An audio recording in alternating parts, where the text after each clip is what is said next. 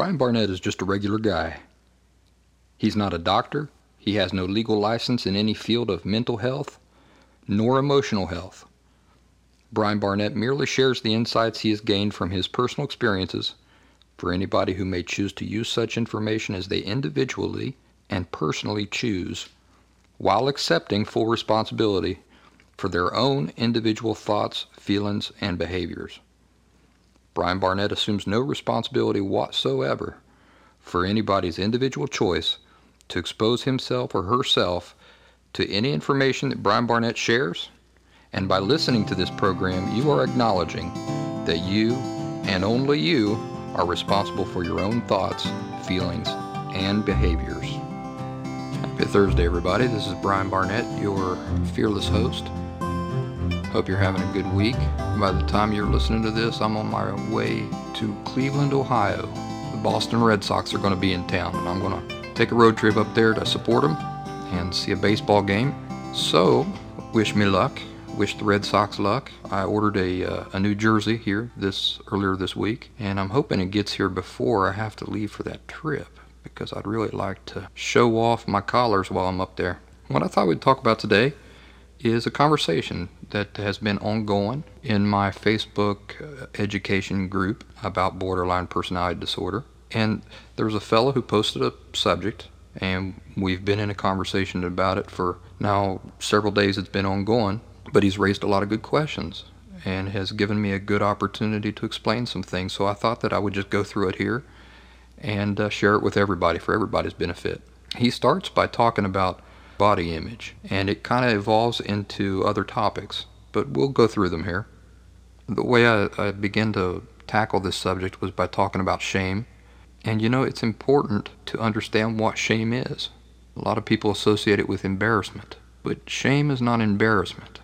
And some people confuse shame with guilt. Shame is not guilt. These are all distinct things, and it's important to understand the nuances between them. So let's talk about shame for a second. Shame is never constructive. There's no constructive use for it. So, when possible, shame should be eliminated or converted into guilt. During recovery, this actually happens.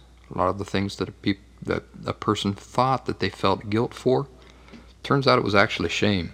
And so, in the course of recovery, that shame can be converted into guilt, which is always constructive. So, think about what I just said. Shame is never constructive. Guilt is always constructive. How so? Well, shame says, I am a mistake. I am something wrong. And guilt says, I did something wrong. Do you notice the nuance? Guilt says, I did something wrong. So I need to fix that. Shame says, I am what's wrong. There's no fixing that. You can't fix yourself if you're defective, if you're just inherently defective. But guilt doesn't tell you that message. Guilt tells you that what you did was wrong. But inherently, your value is still intact. So you can change what you feel guilty about. So, what is shame exactly? Shame is the combination of humiliation and of repugnance. Just think about that for a second. A humiliating repugnance. So think of anything that humiliates you. Any experience you've ever had that you found humiliating. We've all had one or two. And tap into that sensation for a minute. The feeling of being terribly, humiliatingly exposed to others. Unwillingly.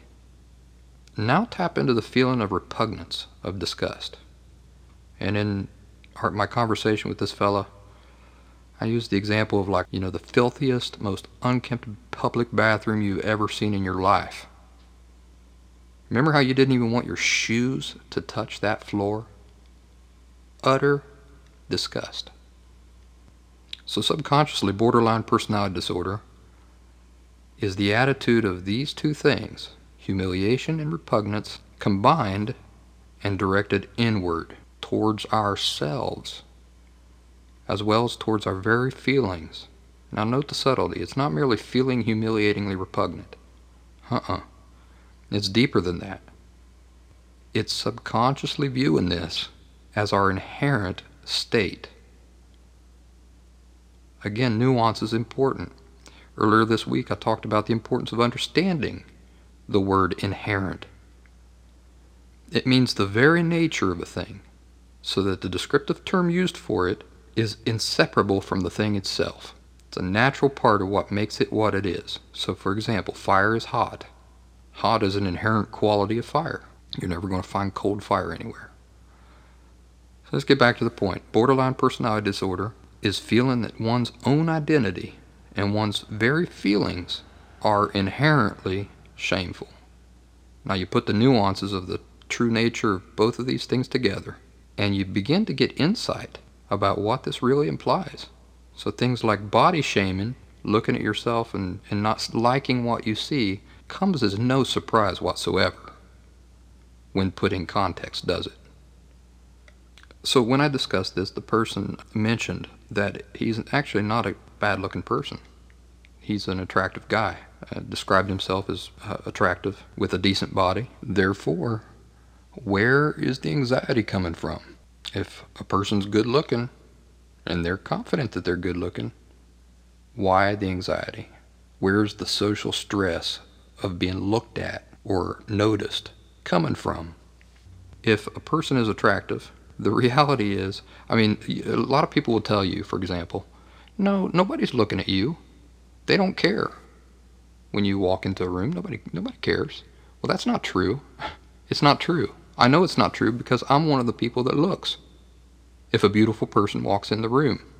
So the truth is, if you are really attractive, people probably are noticing you when you come into a room. I notice beautiful people all the time. It's the curse of beauty. People will be drawn to look. So that's the first thing. If you're beautiful, that's a burden you bear. People are going to want to look at you. But what they're not doing is looking for your defects. And that's what this is about. The terrible certainty that by looking, by looking at you, people are going to realize and notice your imperfections, your defects, because you remember your underlying belief is that you are inherently devoid of worth. And the more people looking, the more chance there is that somebody is going to see what you already know about yourself. And this is the second distorted core belief of borderline personality disorder in action. I myself am inherently irrelevant and shameful, devoid of worth. Because you see, if subconsciously a person believes this about their inherent state, then you are subconsciously certain that others will notice it too. This is what you believe subconsciously. So it's not about you feeling uncomfortable because people are looking at you because you know you're attractive. No. The anxiety comes from the fact that you're attractive, so they're looking, and if they look hard enough, they're going to find what you don't want them to see. There have been times when I've been in almost movie star shape myself, and I acknowledge that I'm not hideous to look at. In fact, there's been times when I've been astonished at how many women were attracted to me. And I took this as pretty powerful evidence that I can please the ladies. And you know, I don't want you to take that as uh, lack of humility. Uh, I've got a point to all this, and I hope you'll tolerate me for a minute while I make that point. And here's the point it didn't matter. It didn't matter how attractive I am. My attractiveness did not matter. When you live with the subconscious, overwhelmingly powerful, distorted core belief that you are inherently devoid of worth, it doesn't matter how pretty or sexy you are. That awareness is superficial. It's dependent on external feedback. It's not real. From the perspective of the individual who lives with that distorted core belief, no matter how attractive they get, no matter how incredible they make their body look, for that individual, this is simply like dressing up a dog turd in designer clothes and styling its hair. it's still a dog turd. The certainty, the certainty inside of the person of a total lack of worth doesn't go away just because on the surface he or she knows that they are physically attractive or that people are attracted to them. Nope. The thing about a person who depends entirely on external forms of validation about looks or anything else is that the instant that people stop complimenting you or looking, you fall right back into that pit of feeling disgusting and horrible about yourself because that is the underlying truth inside of you.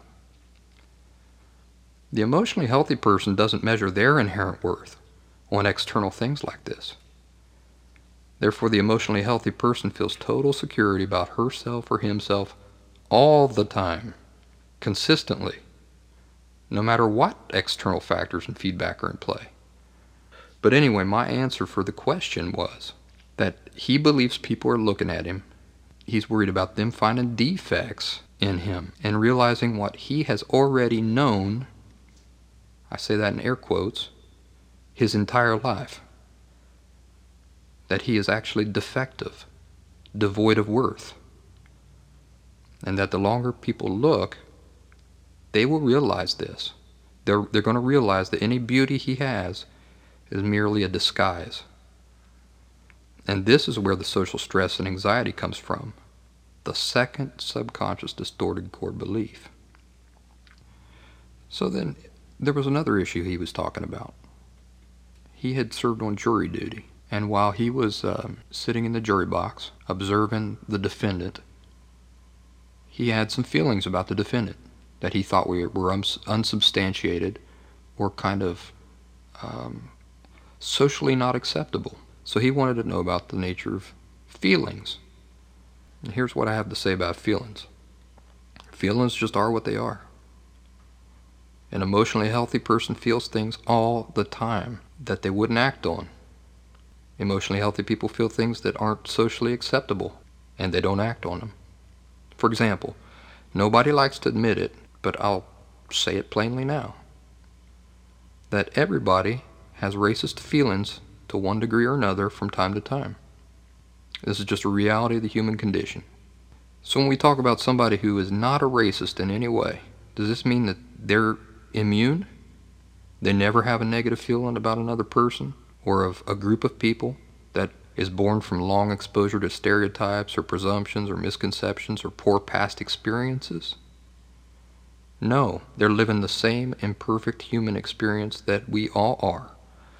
But their emotionally healthy foundation means that when they feel these things, it's just a feeling. They analyze it with their power of analytical thought, recognize what it is. Maybe they take a moment to consider where it might be coming from. Maybe they internally examine if the feeling might not be providing some other relevant bit of information in this particular circumstance. And then the feeling goes away. The feeling is dissipated by the analytical thought process, which says, These feelings aren't telling me anything relevant or healthy. Now I can let them go. The emotionally healthy person then goes on to treat people with the respect and dignity they deserve, regardless of their race, and regardless of whatever temporary feeling he might have experienced. So are they racist because of what they felt? No. Feeling isn't an action we carry out, as a lot of people mistakenly believe. It's not an action that you carry out. Feeling isn't something we do. It's merely an experience that happens to us. Information comes in for us to analyze, which informs us about our needs or situation. And feelings are simply information. Is the data being beamed to a GPS unit good or bad? That information isn't good or bad, it's just information. The good or bad aspect of things comes in how we decide to use the information. So people are built with two tools that are meant to work in harmony. One of these tools is your feelings. The other tool is your analytical or observational thought.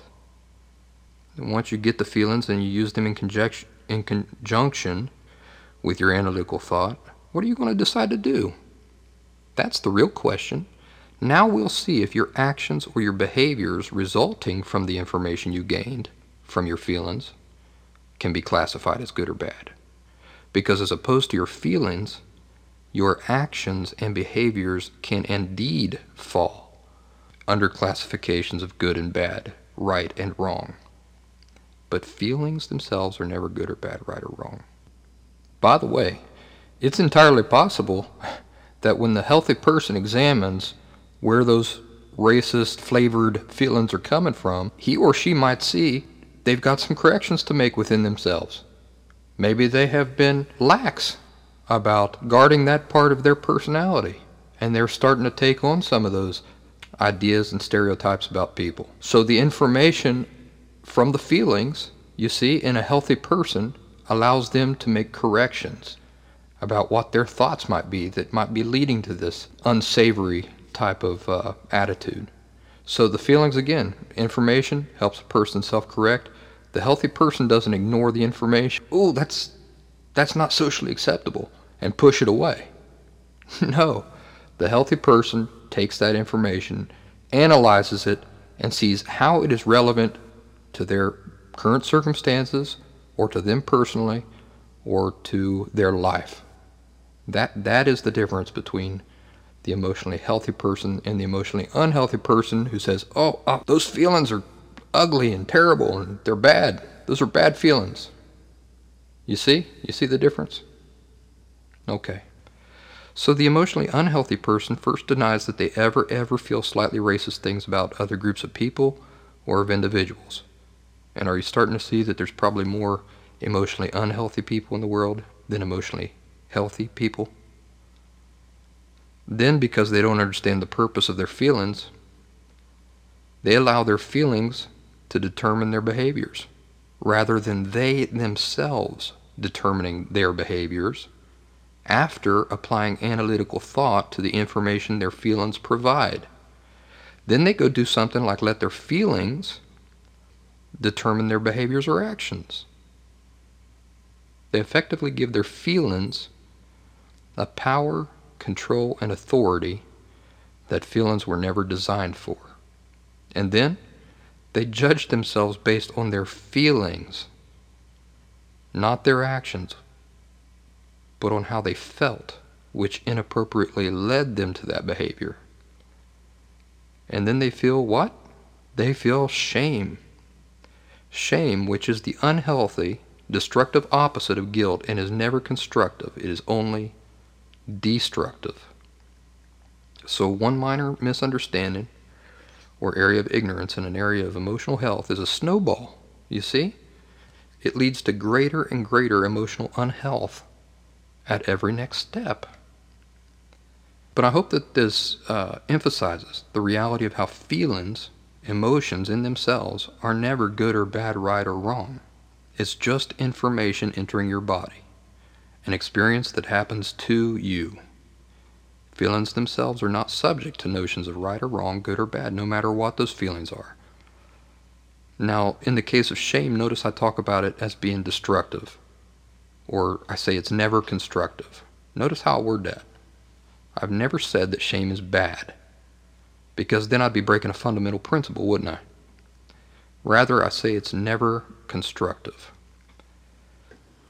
So, we've learned some very useful secrets for emotional health today.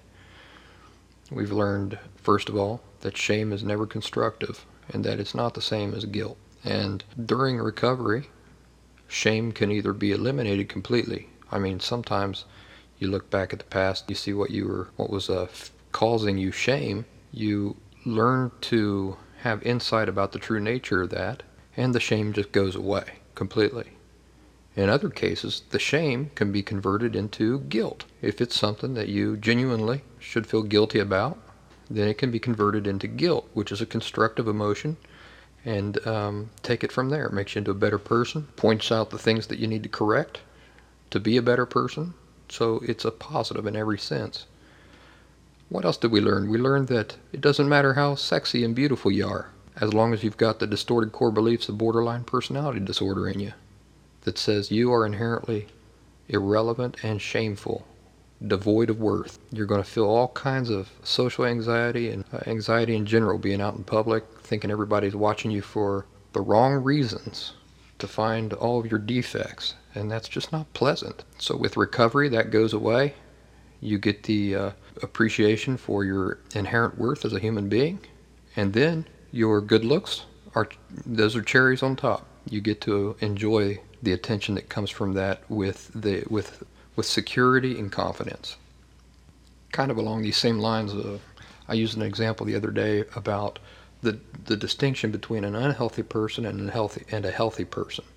And the example I used was a gym. The unhealthy person goes to the gym and spends 10 hours a day there, busting weights, running on a treadmill to get into the best shape they can. Why? Because they're certain that their value as a human being depends on their looks. Now, the healthy person also goes to the gym and busts their butt for 10 hours a day. Why? Well, the healthy person does it because they see themselves as something worth valuing, as something valuable with inherent worth, worth taking good care of. And so they want to be in the best shape and take care of their body in the best way they can. So you got two people doing the exact same thing, yet their motivations are different. The one person has healthy motivation, and the other person has unhealthy motivation. Emotionally unhealthy person, emotionally healthy person, doing the same thing, but with different forces provoking those actions and pro- provoking that behavior. And that's the distinction. What was the other point we discussed? Feelings. Never good or bad, right or wrong feelings. They are just information about our circumstances, about our environment, about, and about we ourselves. How we use that information can be classified as good or bad, right or wrong. But the feelings themselves are not subject to any such judgment because they are just information. And we used the example of racism because I wanted to use a really dramatic example to illustrate exactly how true this is in, in all cases that feelings are not good or bad, right or wrong. So, anyway, folks, uh, I've talked a long time today, and we've kind of been all over the place in this podcast. I hope you'll forgive me for that. We'll get back on onto single topics maybe in the next uh, podcast in the future, and I'm looking forward to having a couple guests coming in on um, upcoming podcasts. So, thanks for joining me again. I hope you have a good week, and uh, go Red Sox.